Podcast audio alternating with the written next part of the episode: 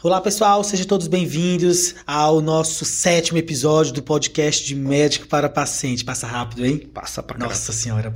E primeiramente já peço para você curtir, compartilhar, seguir a gente nas redes sociais, arroba de médico, de médico para paciente, que a gente está trazendo cada vez mais informação e, principalmente, de maneira simples, de maneira clara.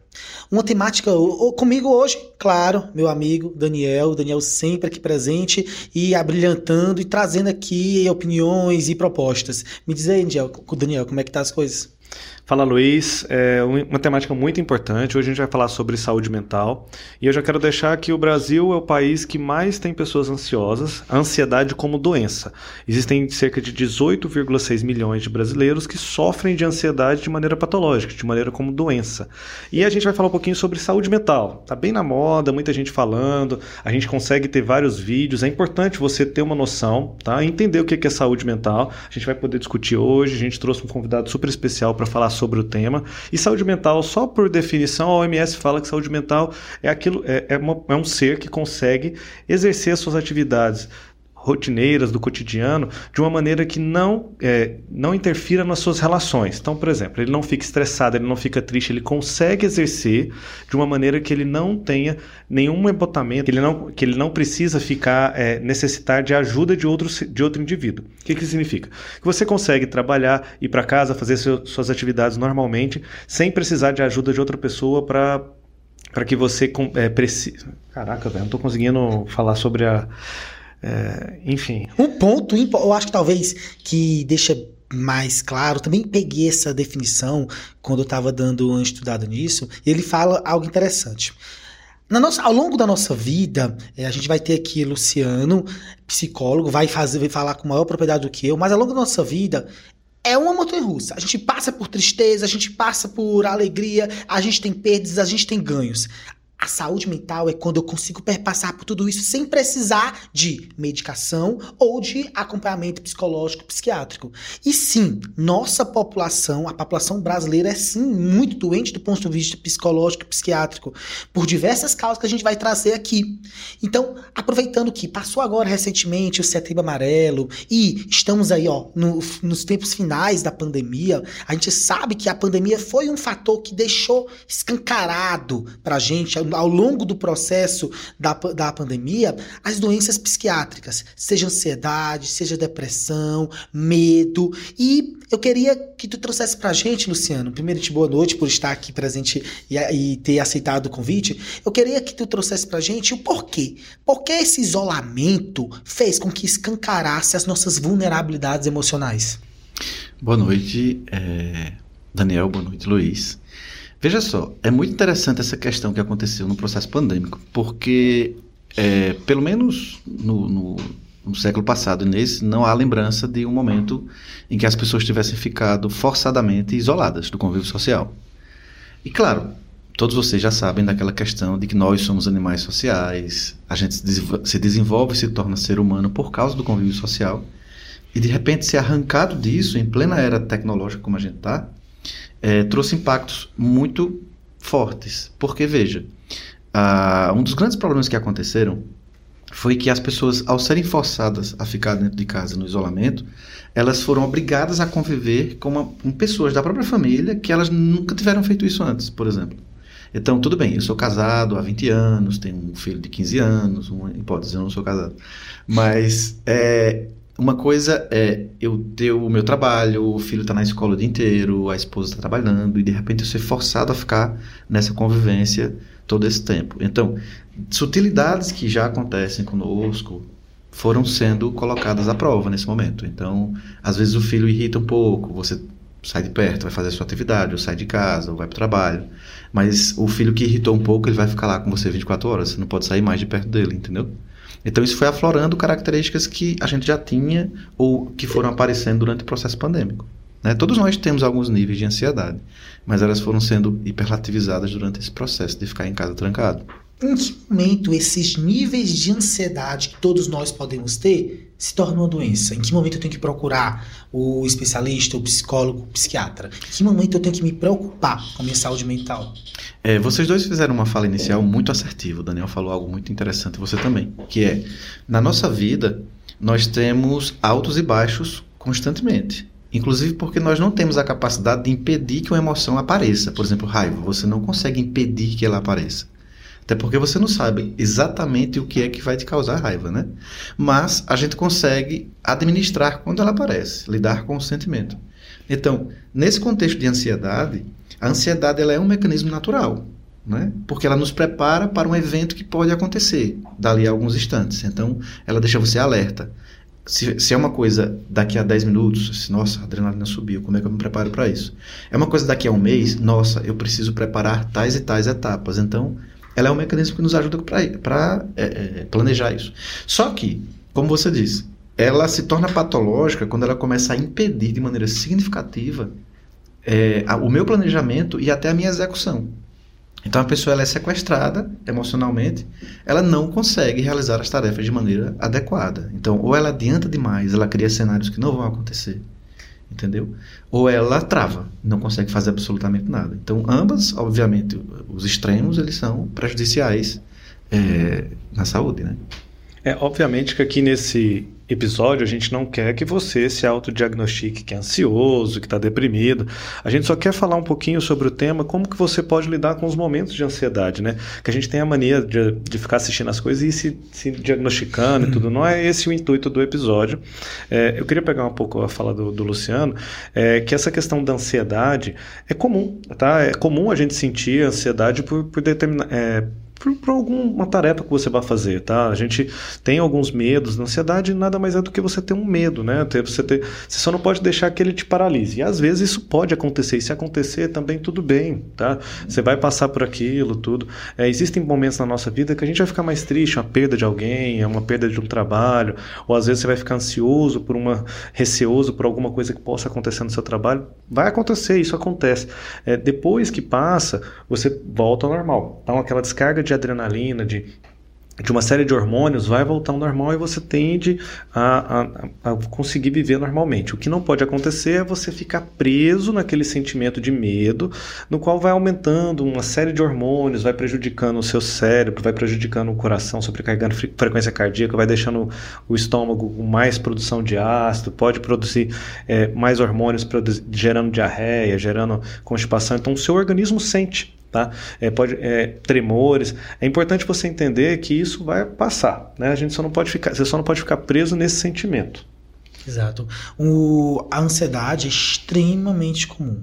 Então, sintomas aí que já são bem conhecidos, boca seca, tremor, mão, é, pele fria, mão gelada, sensação de sufocamento, sensação de morte, desde ansiedade generalizada até transtorno de pânico e outros, eles estão dentro dessa síndrome ansiosa, né? Esse pacote de sinais e sintomas que faz com que a gente pense nesse quadro de ansiedade. Só que a gente existe sim, não só o tratamento terapêutico psicológico, o tratamento medicamentoso, mas antes disso, a gente pode evitar e também tratar de maneira não não medicamentosa por meio de atividade física, bom relacionamento interpessoal com familiares, entes queridos e amigos, você ter um hobby, você ter atividades no trabalho, você ter suporte para quem conversar. E aí eu puxo a ideia da terapia.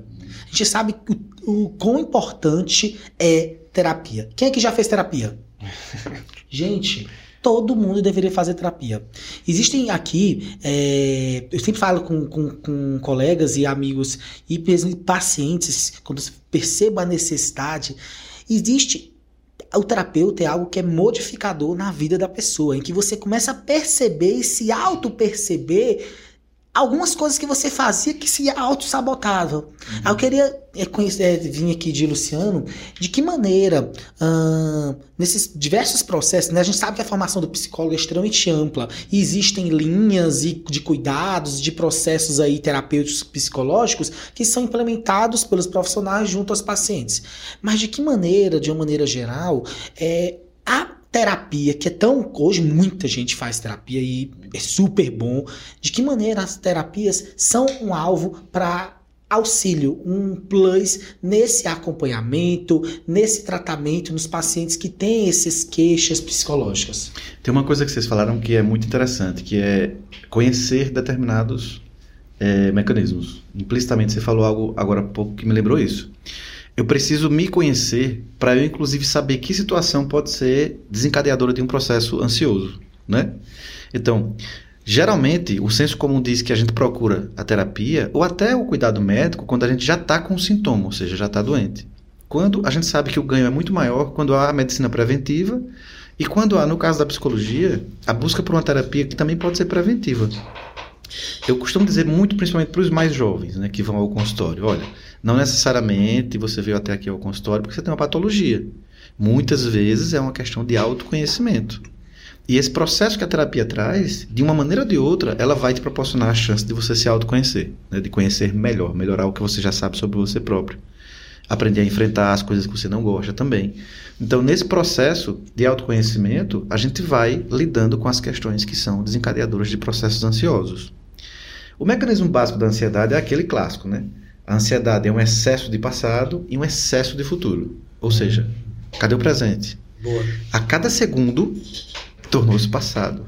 A cada minuto que vem é futuro. Então a pessoa ansiosa, ela fica com remorso porque ela não realizou as tarefas, que ela procrastinou, inclusive por causa da ansiedade, e ela fica preocupada com as próximas. E quem está falando isso é uma pessoa que ainda hoje faz tratamento medicamentoso para conter ansiedade, picos ansiosos. Hoje está muito mais simples, muito mais fácil de lidar. E foi uma virada de chave muito grande na minha vida. Eu gosto muito de falar lá na faculdade, para os meus alunos de medicina, é, de que eu ainda faço terapia, de que eu ainda faço tratamento psiquiátrico para o controle da ansiedade, para desmistificar isso, né? Porque acha-se que ela é limitante, como outras patologias, que vai impedir você de ser produtivo.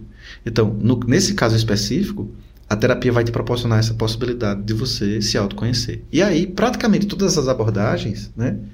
A gente tem as clássicas, psicanálise, a abordagem centrada no paciente, a terapia cognitivo-comportamental, que hoje em dia tem sido bastante indicada, inclusive pelos médicos, porque ela tem uma resposta muito interessante para determinadas características, né?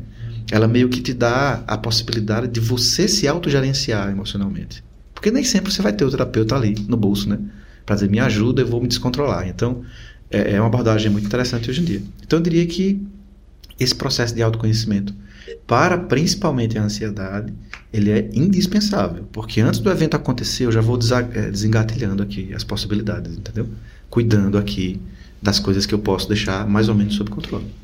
É, é, importante salientar que a gente existe um estudo na USP que ele fala que a gente tem que ficar em alerta quando o nosso humor está deprimido ou quando você tem um embotamento, que significa que você não consegue ter prazer naquilo que você tinha prazer antes. Então, por exemplo, o cara gostava muito de jogar bola, gostava de ir ao cinema e agora você não tem mais prazer. E isso acontece a maior parte do dia e por duas semanas. Pô, uma coisa acontecer um momento, né? Aquele negócio, aquela prova, aquela apresentação, um momento de uma perda. Agora, passar duas, duas semanas, tem alguma coisa errada, aí necessariamente não é mais a prevenção, né, Luciana? Aí você precisa procurar um profissional, um psicólogo, um psiquiatra, para começar um tratamento, porque já começou a ficar patológico. O que Acontece é que muitas vezes, e eu acho que agora é uma função do nosso episódio de hoje, é que às vezes você está passando por um momento, as pessoas ficam na negação, tá? Ela sente que tem algo errado, é normal, acontece, né? E muitas vezes não tem nada de mais pedir ajuda de um psicólogo, de um psiquiatra, que ainda existe essa, esse preconceito, e fica em casa, fica protelando, não conta para ninguém, tudo. E quanto mais tempo você fica nesse sofrimento, mais difícil você fazer o tratamento depois, porque você fica estimulando os receptores, produzindo mais hormônios hormônios e tudo. Aí acaba que você vai desenvolver uma possível gastrite, pode desenvolver síndrome do intestino irritável, vai, vai gerando uma série de, de, de doenças porque o seu organismo vai sentir, porque você está em uma negação. Além de você estar tá com um problema da ansiedade, que é uma doença, né? Você está negando ela, né? Por um preconceito, por algo que a gente ainda não sabe, às vezes, você até, até mesmo às vezes o paciente sabe que tem, mas fica protelando. Às vezes ele já chega, já sabendo, ah, doutora, é porque eu sou muito nervoso e tal, eu sei que preciso procurar um psicólogo, mas aí ele já está lá com todos os sintomas de síndrome do intestino irritável, ele já está me falando que ele está com síndrome do intestino irritável, mas não procurou ajuda. E aí, às vezes, são anos sofrendo, né? Isso. Isso é importante porque também trazendo para a área da dor crônica, também trazendo para a epilepsia, o equilíbrio emocional faz toda a diferença no acompanhamento desses pacientes. Pacientes que têm, a gente sabe que a maquinaria da dor está intimamente relacionada com a maquinaria das emoções. Um paciente que tem mais depressão, um paciente que tem mais ansiedade, tende a ter pior resultado no seu acompanhamento do tratamento, tende a ter mais dor crônica, mais dor lombar, mais cefaleia, e o paciente muitas vezes não entende o porquê que essa dor não melhora, mas muitas vezes ele não compreende qual é o gatilho que traz isso. Da mesma forma, por exemplo, as epilepsias. A gente sabe que a epilepsia é uma tendência genética familiar determinada para ter crises. Mas os pacientes que têm epilepsia também têm o que a gente chama de pseudocrises, que, são, que não, são, são, não são crises verdadeiras, mas também trazem perda de funcionalidade, constrangimento social. E elas são muitas vezes desencadeadas pela ansiedade, por depressão depressão. Então, sem dúvida, um equilíbrio emocional ele é fundamental nesse acompanhamento de pacientes com doenças crônicas. Então, eu te trago um questionamento. De que maneira é, o adolescente, o adulto jovem, ele pode procurar prevenir ou mesmo alcançar esse equilíbrio emocional. A gente sabe, como a gente já falou, que ao longo da vida a gente vai perpassando por diversas situações. A gente não tem como evitar as situações. A gente não tem como evitar muitas vezes aqueles sentimentos que adentram o nosso peito, mas a gente tem como orquestrar de que maneira lidar com esses sentimentos. É mais ou menos isso? É, veja só, tem um mecanismo aí que é muito interessante que você falou, que é assim. É, a gente costuma dizer que essa nova geração ela se estressa mais, ela tem mais ansiedade, ela tem mais. Né? E aí vem uma série de listas de é, psicopatológicas. Até certo ponto isso é fato. De, de, de verdade, a geração de uns 10 anos para cá ela é mais adoece com mais facilidade mentalmente falando. Por quê? Porque ela é uma geração que teve algumas facilidades, digamos assim. E essas facilidades, elas impediram que essas pessoas adquirissem ferramentas de enfrentamento das situações sozinhas. Por exemplo, eu sou de uma época, claramente eu sou o mais velho da mesa, mas eu sou de uma época em que a gente precisava decorar números de telefone. A gente precisava decorar senha de banco, a gente precisava decorar endereço, porque a gente não tinha celular. Não tinha mesmo. Então, isso fazia com que eu me preparasse, mentalmente inclusive, para enfrentar crises com mais força, digamos assim. A tecnologia chegou e como foi tudo muito rápido, foi pulando muito rápido o avanço, a gente não foi fazendo, na minha opinião, uma transição adequada. Então você tem hoje uma geração de 20 anos, 15 anos de idade, que ela é absolutamente dependente do celular. Ela não consegue decorar números. Mesmo os de casa, de emergência, eles não sabem. É, eu achei curioso, eu tenho um primo mais ou menos de 18 anos, 17, que recentemente ele esqueceu o endereço de casa, ele não sabia o endereço da casa dele. E ele mora lá desde que ele nasceu. Ele esqueceu o nome da rua e o nome, o número da casa, porque o celular dele estava desligado. Então ele não sabia dizer o táxi, eu quero ir para tal endereço, entendeu? Então isso é muito sintomático. Aí pegando isso que o Luiz falou, como é que eu posso então tentar hoje é, driblar um pouco e o que é que o jovem pode fazer para tentar lidar com isso? Eu acho que, principalmente os pais, precisam, através do exemplo, se preparar junto com esse adolescente, entendeu? Porque às vezes os pais exigem determinadas posturas dos jovens que eles não são mais capazes de fazer. Porque eles também estão viciados ou acomodados na tecnologia, entendeu? Ou muitas vezes você escuta o pai dizer que, ah, não, eu estou trazendo você para psicólogo, mas eu não preciso disso não. Tá? Uhum. Quem precisa aqui é você. Tá? É quase aquela coisa, é, Luiz, que o pai faz na melhor das intenções, ninguém faz isso por maldade, de mandar o filho falar baixo gritando, fale baixo! E grita a criança e o adolescente às vezes fica com um choque aí, né? Um paradigma na informação. Entende? Então, você tem um pai nervoso, estressado, ansioso, que pede calma para o filho, não vai colar isso, porque as crianças e adolescentes aprendem mais pelo, pelo exemplo. Então, se eu quero que meu adolescente seja mais capaz, eu preciso também trabalhar um pouco essa capacidade em mim mesmo, entendeu? Então, acho que um dos, dos fatores é esse. Não dá para deixar o adolescente só responsável, única e exclusivamente pela, por esse desenvolvimento. Legal. Importa... Já quem nunca recebeu um, um fique, cala... fique silêncio é. gritado, né? Isso aí foi, foi muito interessante. É, é, é outra coisa, é, eu tava, é, antes de vir para cá, eu tava vendo alguns vídeos, lendo um pouquinho, e a, o próprio Rossandro fala num, em um dos vídeos dele essa questão de como, o que, que a gente pode fazer para se tornar menos ansioso. E ele fala que é, uma, uma sugestão dele é diminuir a quantidade de grupos que a gente tem no WhatsApp, que a gente fica muito ligado às vezes. E aí, a minha esposa estava assistindo junto comigo, ela ficou me encarando lá. Porque assim, muitas vezes a gente nós como médicos, psicólogos, às vezes é o tempo inteiro o pessoal querendo tirar dúvida. É, é, é, legal tudo, mas o WhatsApp fica toda hora tocando. Aí falou, tem grupos e grupos, aí tem grupo da família e tal. É interessante a gente ver o que que fica toda hora nos. Às vezes isso é um gatilho para ansiedade também, né? Me fez uma hora pensar um pouquinho. Nossa, será que isso está me gerando ansiedade? Às vezes aquele tanto de gente querendo tirar perguntas, às vezes tem um grupo ali, outra pessoa querendo falar. Porque tem hora que você passa o dedo assim de tanta gente querendo uma resposta sua. Isso gera ansiedade. Pô, vou ter que responder todo mundo assim, todo esse pessoal. É, às vezes é, é a gente precisa, em um determinado momento do dia, né, para a gente relaxar para nós mesmos. Acho que isso ajuda a desligar e a diminuir a ansiedade. Né? Esse, esse vídeo que o Rossandro fala, achei, achei bastante interessante, que é uma forma da gente diminuir a ansiedade que a gente tem no dia a dia, que é algo que todo mundo tem um monte de grupo, um monte de gente falando. Às vezes tem um grupo que é, você gosta bastante, mas que tem lá 100, 150. Até você ler tudo aquilo, tem gente que não consegue passar o dedo. Eu, quando tem muita, muita gente conversou lá e eu perdi, eu passo o dedo, não vou ler tudo aquilo. Mas tem pessoas que não conseguem. Então, achei uma dica interessante. O que você faz para diminuir sua ansiedade? Atividade física. Eu acho que uma das coisas fundamentais para a gente diminuir a ansiedade é a atividade física. Veja, perdi 12 quilos, viu? Fazendo atividade física. É. É isso, é importante. É, atividade física, 12 quilos. Gente, quando eu pensei Depois, Agora quilos, vai ter todo mundo pedindo o que, que você está fazendo, sua dieta. 12 agora, agora pronto.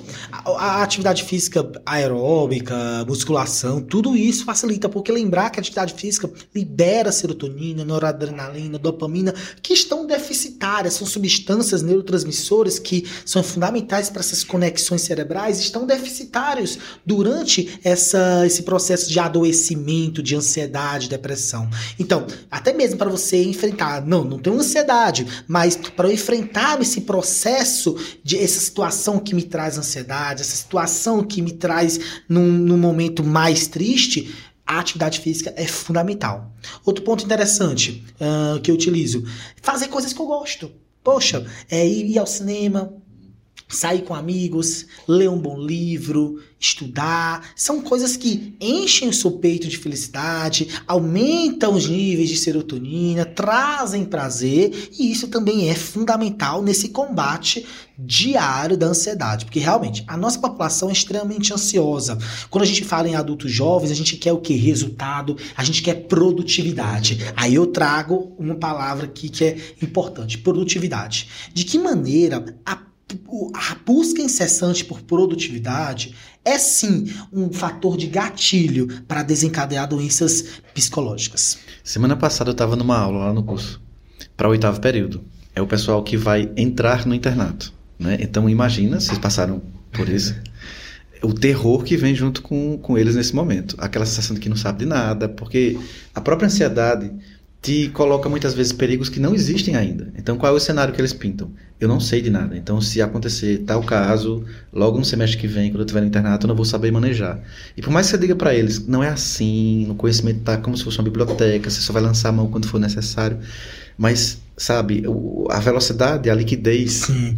sabe, da, da, modernidade faz com que eles tenham esse medo. Então, veja, é, eu disse para eles o seguinte a modernidade hoje exige que você dê respostas e resultados a todo instante. A pessoa que é bem-sucedida hoje é a pessoa que trabalha muitas horas por dia e que dorme pouco. E, inclusive, o valor social dela, às vezes, é medido por isso, pela capacidade de produção que ela tem. Eu fico super feliz, Luiz, quando você fala que gosta de fazer essas atividades uh, e que tem cuidado de não se estressar com a quantidade de coisas que você faz, que eu acho que é, assim, sabe, exorbitante. Mas é muito bacana ouvir que você faz isso, porque, veja, gente, sentar para não fazer nada não é que é importante, é indispensável. É nesse momento em que o cérebro dá uma diminuída. O próprio organismo, fisiologicamente falando, ele que tende a homeostase, mas se não vier ele vai cobrar isso, ele vai querer equilíbrio naquele momento. Ou você vai fazer isso por bem ou por mal, quando ele falir de vez, né? Você entrar num estafa ou num burnout, qualquer coisa dessa natureza. Então, é, é essencial isso que você falou. Eu preciso delimitar na minha vida qual a importância que a rede social tem para mim certo? cancelar e excluir. Gente, Isso, é, é, muito bom, é terapêutico. terapêutico. É terapêutico. Terapêutico. Porque veja, veja só, Daniel. É, o que Ninguém é obrigado a acontece? nada. A gente vai muitas vezes gostando da questão do like, da questão do comentário, e obviamente produz-se um conteúdo para que você atinja as pessoas e elas deem um feedback. Isso é o objetivo, né? Você está fazendo uma missão social, inclusive, com isso. Só que a gente tem que ter cuidado com qual nível de poder que eu dou para essa rede social. Ela determina a minha vida por quê? Entendeu? Por que, é que eu tenho que viver de acordo com o que os outros dizem? Aquela velha questão bem desaforada que a gente, principalmente no Nordeste, tem: ninguém paga minhas contas, ninguém vive meus problemas, entendeu? Então, é mais ou menos por aí. Tudo bem, alguns conselhos são bacanas de receber, mas, na maioria das vezes, há uma cobrança desmedida. E a coisa do sucesso, eu também ensino na aula para os meus alunos, que é assim: cuidado com o que estilo de vida vocês querem depois que for- vocês forem médicos. Eu quero trabalhar de domingo a domingo. Quando eu pergunto, você quer ganhar quanto? Você tem esse, esse salário já estabelecido? Ah, professor, o que vier é lucro. Se eu não estabelecer quanto vai me deixar feliz, pelo menos por um período, eu não vou saber parar de trabalhar naquele momento. Eu vou dizer, poxa, eu posso ganhar mais grana. Só que essa grana vai sendo ganhada, você vai comendo tempo, não vai descansando. E aí pegou um ritmo que não é mais reversível. Pode ter uma sequela, um infarto, por exemplo, entendeu? Ou um acidente de carro, de cansaço, porque tá pegando um plantão num estado e no outro. Sabe? Tem ponto de partida e não tem ponto de chegada. de chegada. É muito bacana ter isso estabelecido. Ninguém está dizendo que você, não, vou terminar aqui que eu vou ganhar tal. Não é isso, entendeu? Mas de fato, o que é que te deixa feliz? Nossa, é, é muito bom quando você está no cinema. Que você vê pessoas que estão saindo do trabalho e você sabe que ela está entrando ali pela roupa, ou Uhum. pelo horário. Você diz, nossa, a quantidade de médicos que está assistindo o filme hoje. É bacana, porque eles estão lá para relaxar. É bacana quando eu vejo eles junto com os filhos. Quando eu era professor de ensino médio, eu fui professor de ensino médio durante 14 anos, antes de ser psicólogo. E era muito duro escutar um adolescente dizer assim, quando você chamava a atenção dele, ó, por favor, se você não mudar de comportamento, eu vou conversar com seu pai. Aí ele dizia, pode ir, eu só vejo meu pai no fim de semana quando eu vejo. Nossa. Doía, cara, aquilo, sabe? Porque a- era uma ausência afetiva completa ali. E os pais, quando você conversava com eles, eles diziam, mas eu tô dando o melhor pro meu filho. Eu tô trabalhando porque eu não tive isso. Aí já vem um mecanismo compensatório, errado, equivocado, entendeu?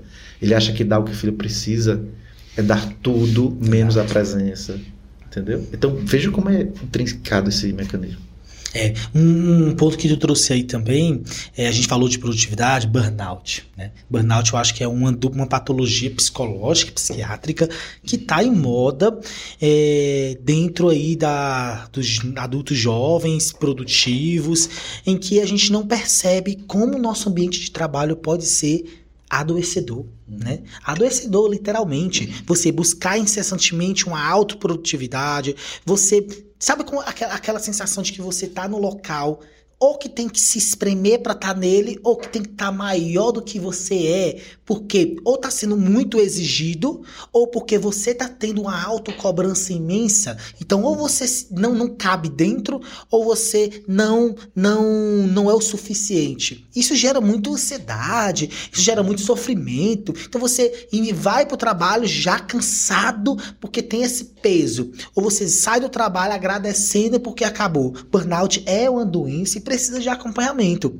E, e quando a gente fala nesse nessas no que pode melhorar o burnout, além do acompanhamento psicológico, psiquiátrico, sim, essas atividades extralaborais são fundamentais, porque as pessoas acham, tem muito paciente que diz assim: "Ai, doutor, seu trabalho é tanto, não sei o quê". Não, mas é fundamental para mim meu domingo, minha sexta noite, meu domingo o dia todo, não trabalho. E foi, foi, foi tão transformador para mim quando eu coloquei isso, de que esse é o momento que eu não trabalho, é o momento que eu tenho que parar, é o momento que eu tenho que relaxar, fazer aquilo que não seja produtivo, é o momento não produtivo. Sabe aquele momento que você não vai, não vai responder e-mail, não vai fazer leitura é, de para conhecimento científico, você vai apenas assistir um filme, sair para almoçar, viver.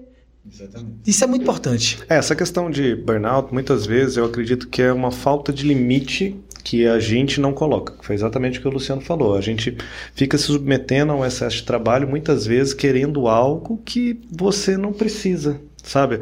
Às vezes a rede social tá isso, às vezes você quer algo que aquele outra, aquela outra pessoa que tem. É do outro. Por causa daquela foto e tal, que naquele local que ela tava, mas às vezes nem sabe se ela tava feliz lá. Exato. Aí você trabalha mais, mais, mais, faz de tudo para estar tá lá, às vezes quando chega lá não era aquilo que realmente você queria, ou então você queria aquele emprego daquela outra pessoa, mas você não sabe o tanto que ela já ralou e tudo, né?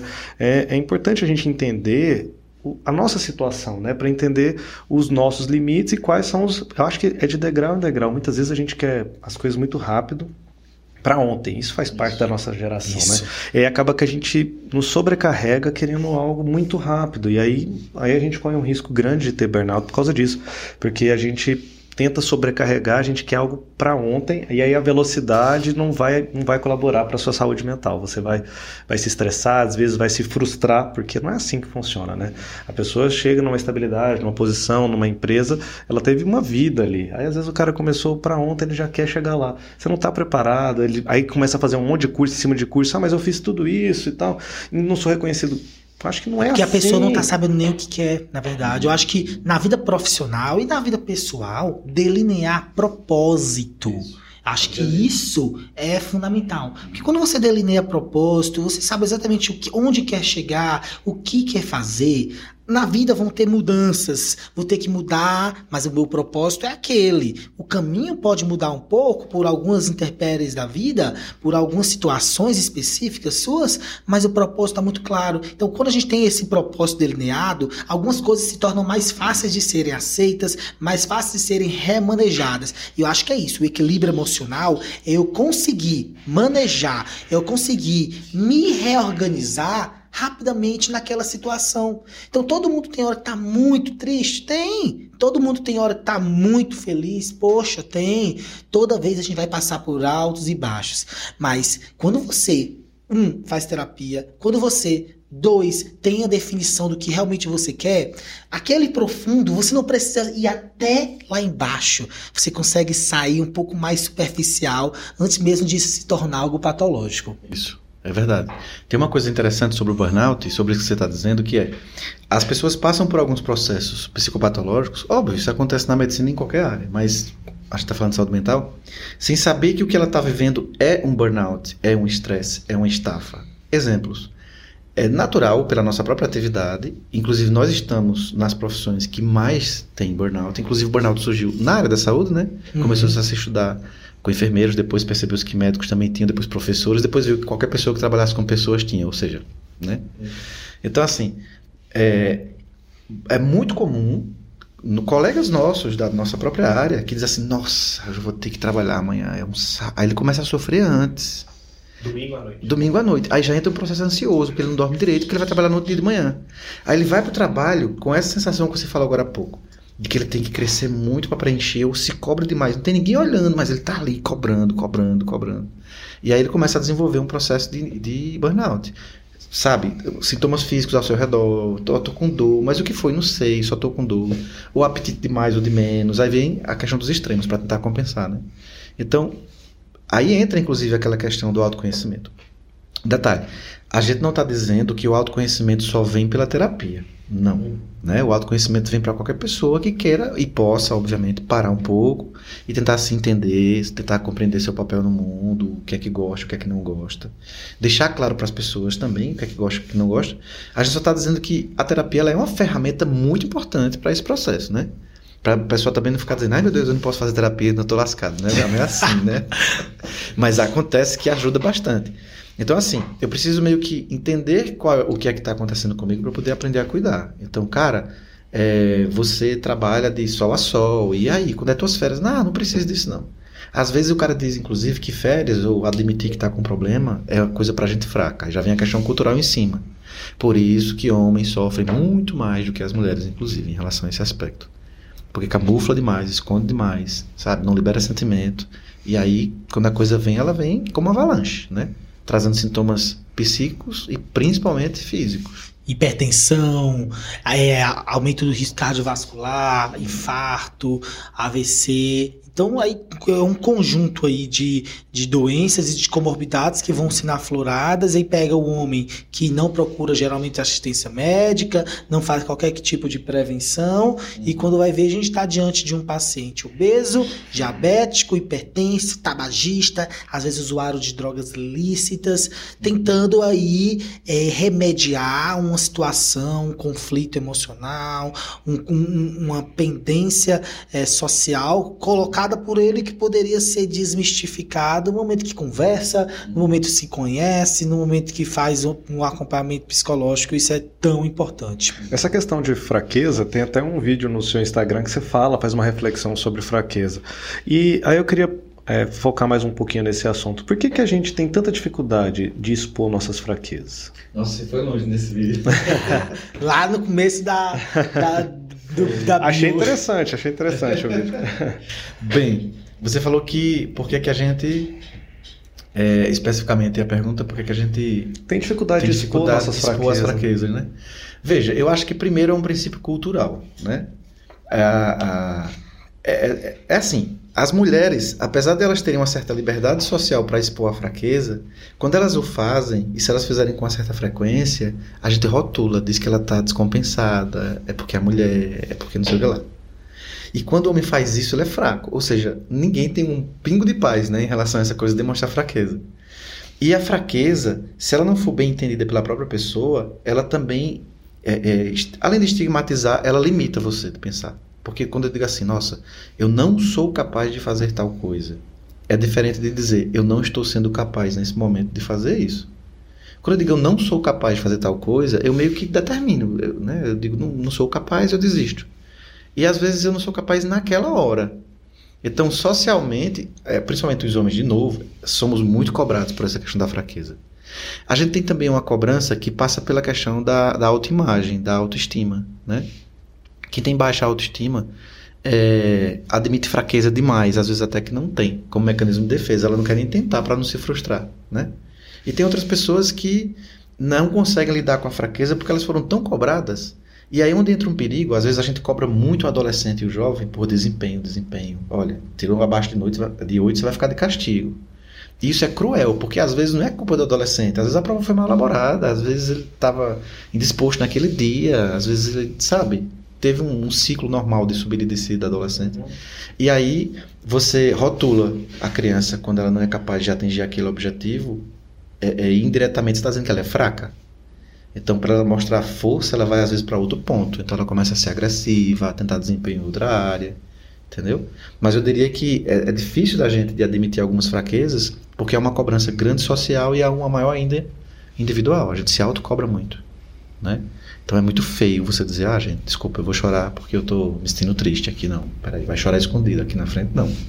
É, existe um preconceito né, nessa questão que a gente não pode se expor, tudo. Tem um livro que não é muito a respeito de fraquezas, tudo, mas que ele ressalta um pouco, na, né, o pessoal do mercado financeiro lê bastante, porque foi um matemático que escreveu, que é o Antifrágil, do Nassim Taleb. É, ele, ele, re, ele, reaça, ele ressalta um pouquinho a questão dessa fragilidade, ele fala um pouquinho da, das fragilidades, dá um exemplo é, de situações de fragilidade também conta que, por exemplo, um copo de vidro, quando ele quebra, ele é frágil, né? Ele quebra e se despedaça.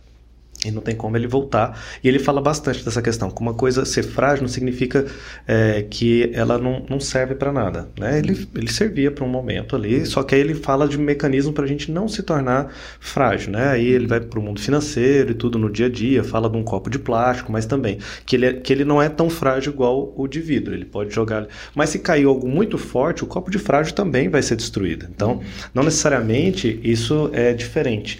E aí ele, ele ressalta bastante que o ser antifrágil, que ele fala que ele criou essa denominação, que ele fala que nenhuma língua tem, é, o ser antifrágil é aquele que consegue, apesar das adversidades, ele crescer ele conseguir impulsionar para frente, né? Isso no mercado financeiro é quando tem uma crise, ele consegue se, se readequar, respirar fundo e depois ver que crescer durante a crise, que os grandes milionários do mercado financeiro são as pessoas que normalmente eles crescem durante as crises. Aí ele conta diversos exemplos e tal. Ele mesmo ficou multimilionário pelas diversas crises que teve durante a vida que ele participava do mercado financeiro.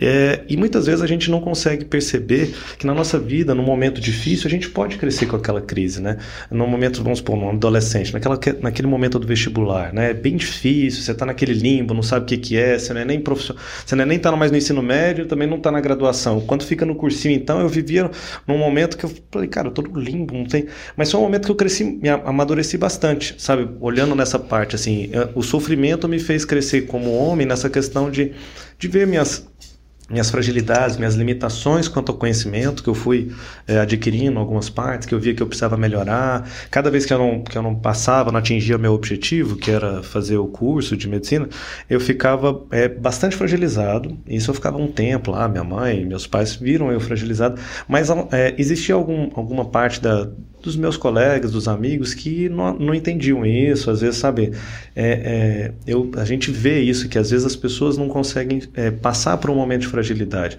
Acho que o momento, todo mundo vai ter momentos, a gente é frágil, só que a gente tem que saber lidar. E às vezes um, um momento de tensão faz a gente ficar mais forte, que é o ser antifrágil, né?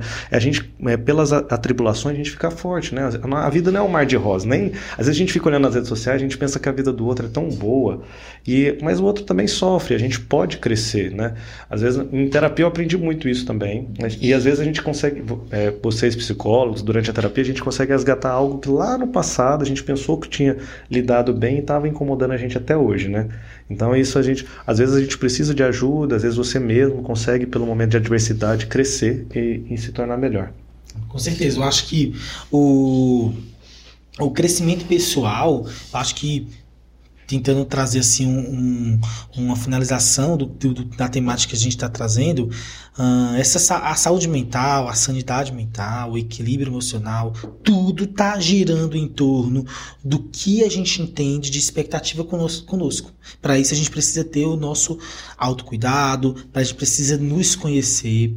Eu falo muito da terapia, mas como você bem falou, uma boa leitura, escutar podcast, você bater papo com amigos, você ter aquela pessoa para dividir suas dúvidas, seus anseios, é algo que modifica. Mas claro, quando você tem um profissional que pega na sua mão e te conduz nesse processo de autoconhecimento, parece que a coisa fica mais tranquila, né? O caminho fica mais fácil, estratégias já testadas e feitas por profissionais ficam mais, ficam fazendo sentido. E nesse fazer sentido é que a coisa fica mais gostosa, fica mais interessante. Então por isso que o autoconhecimento ele muda, né? O autoconhecimento ele fortalece você, o autoconhecimento faz com que você tenha a capacidade de até mesmo bloquear alguns tipos de reações que você tem a determinada situação. Sentimentos de inveja, sentimentos de raiva, sentimentos sentimentos de medo, eles podem ser sim bloqueados baseado no treinamento, baseado em terapia, baseado em autoconhecimento. Então, sem dúvida, isso é modificador e terapêutico. Para finalizar, eu queria que tu trouxesse para a gente. A gente falou então de uma sociedade atual, jovem, adolescente é, e crianças, e, é, adultos produtivos. E quando a gente está diante de um paciente, por exemplo, que tem um, um, um, quadro, sim, ele é diagnosticado com depressão, ele é diagnosticado com ansiedade. Dentro desse acompanhamento psicológico, muitos pacientes perguntam também, é, o tempo de acompanhamento, o tempo de, de, necessidade de acompanhamento do profissional, ele é individualizado, ele tem uma estratégia, de que maneira é feito esse follow-up, esse acompanhamento dos pacientes que já têm algum diagnóstico psiquiátrico, por exemplo. Por mais que a gente tenha às vezes protocolos, gabaritos, né, a, a, aquela guidelines, guidelines, etc. É, mas assim, é praticamente impossível você dizer quanto tempo um paciente precisa de determinado tratamento, né? Tem gente que consegue responder muito rápido, que traz respostas para você com poucas sessões feitas, que você fala, ué, esse cara tava me testando aqui, ou ele tava com tudo isso escondido. E tem gente que demora muito tempo. Tem uma coisa muito interessante que alguns pacientes trazem ao consultório, que é assim, nossa, eu estou repetindo o que eu falei semana passada, né? Eita, eu estou falando de novo, né? E por mais que você diga, olha, é muito importante que você fale o que você quiser falar. Repetir tem um processo terapêutico aí. Porque é, é, às vezes você está repetindo uma história e ela estava ali no campo da defesa, você estava negando, escondendo, aí você escapa um pouquinho. Aí às vezes o, o terapeuta, às vezes não, ele sempre tem que ser receptivo, sempre tem que ter a aceitação incondicional dele do que o paciente está dizendo, né? Então, ele viu que é um ambiente seguro, então ele vai testando mais vezes, então ele vai trazendo mais elementos. Aí ele vai vendo que aquilo ali pode ser trazido, não é nenhuma monstruosidade. E aí, com o passar do tempo, ele vai respondendo. Então, cada pessoa tem o seu tempo de fato no processo terapêutico, entendeu? É, claro que, dependendo da linha que você siga, da abordagem que você faça, você pode muitas vezes colocar mais elementos para um paciente. Eu sei que ele vai resistir, eu sei que ele vai responder. Eu posso testar ele não responder, eu posso recuar um pouquinho, entendeu? Então, é como você treinar um atleta. Ah, hoje eu vou dar dois exercícios. Ele só fez um. Então, semana que vem, eu vou dar dois de novo para ver se ele consegue. Ah, ele conseguiu dois. Então, vamos passar um pouquinho nesses dois. Depois eu vou dar um terceiro. É mais ou menos isso, né? Você vai conduzindo, esperando que ele vá lidando com a própria condução terapêutica dele. A gente não vai levá-lo nas costas, obviamente, mas vai conduzi-lo por um caminho é, sem forçá-lo, porque aí vem uma heterogeneia se você fizer isso, né? Mas pelo menos é assim que a gente imagina na psicologia que, que deve se conduzir um processo terapêutico, respeitando o tempo interno da pessoa. É porque o paciente às vezes já chega querendo saber o dia da alta. Olha o tanto que tá ansioso, é. né? A pessoa quer para ontem, né? Isso é tudo, né? Até quando, quando vai terminar o remédio, quando vai parar o é. remédio. Oi? A gente nem começou, né? Doutor, tô com medo de viciar, mas você ainda nem começou, não é um negócio assim? O um negócio é tão. Às vezes, na terapia tem muita gente, ah, não quer viver indo no psicólogo, mas nunca nem foi, né? Não é, sabe. Não sabe né? como é o processo. Exatamente. E aí não quer nem, nem fazer a primeira porque ela não quer viver indo. Então isso acontece muito. Exatamente. Eu já escutei demais isso. E um ponto que, quando a gente fala, nossa, eu tenho que ir pro psicólogo. Às vezes as pessoas encaram isso como sendo o problema, né? E na verdade talvez seja a solução, né? Então a gente reforça aqui, acho que para finalizar, é, a importância do acompanhamento psicológico, ela é fundamental. No momento que eu percebo e eu me percebo com dificuldade em sair daqueles momentos muito ruins, sair daquela situação que me traz ansiedade, que me traz depressão, por que não a ajuda de um psicólogo, terapeuta? Por que não utilizar mecanismos conhecidos que podem te ajudar? Acho que isso é interessante. A gente trouxe aqui temáticas que a gente sabe que o equilíbrio emocional está associado e como esse equilíbrio emocional desencadeia e descompensa quadros sistêmicos, orgânicos. Daí sim, acompanhamento psicológico e todas aquelas situações que melhoram a liberação de serotonina, noradrenalina, fazer coisas que você gosta são fundamentais. Eu queria agradecer a presença. Foi ótimo. Quando, quando a gente combinou, a gente tem que falar sobre setembro. Eu falei, rapaz, a gente tem que trazer um psicólogo, porque é, para mim é um dos profissionais assim que modificam a vida de pessoas. Modifica completamente o tratamento. Exato, exato. E quando o paciente percebe isso, ele é outra pessoa diante de outros colegas, diante de outras profissões, diante de outros, de outros problemas. Ah, ele perpassa um problema muito mais fácil depois que ele se autoconhece, né? Então eu agradeço aí, Luciano, por ter ter é, comparecido aqui, trazido a sua experiência, a sua expertise no tratamento aí dos pacientes e deixa a palavra contigo. Bom, queria agradecer pela confiança e a oportunidade né, de me chamar aqui. Foi assustador de início, mas foi muito legal o bate-papo. foi muito bacana mesmo. Adorei o formato, o jeito que vocês fazem o podcast. É, escutei, inclusive, episódios anteriores para poder ver né, como é que fazia. E, assim, tem uma coisa só final é, é, que eu gostaria de deixar como recado que é assim: o psicólogo ele talvez não te dê a cura. Então às vezes a gente vai para o psicólogo dizendo assim: eu quero que ele me dê respostas para a minha pergunta. Uhum. E eu acho que o fundamental é no lugar dele te dar uma resposta para a tua pergunta, ele te dá outra pergunta. Por que será que você não encontra as respostas para essa pergunta? Então a gente vai meio que mais a fundo nesse processo dele não conseguir encontrar as respostas. Ao fim e ao cabo, quem encontra as respostas de fato é o paciente. Talvez até aquele momento ele só estivesse sendo conduzido de maneira um pouco equivocada na vida dele. Né? Então a gente costuma dizer que, inclusive, é um facilitador do processo de desenvolvimento dele. E que a gente aprende muito junto com o paciente. Muito. Tem coisas que eu vou para casa e eu que fico depois remoendo a sessão que aconteceu. Então é bacana deixar isso também para vocês como recado. E muitíssimo obrigado. Show de bola. Valeu, pessoal. Um forte abraço.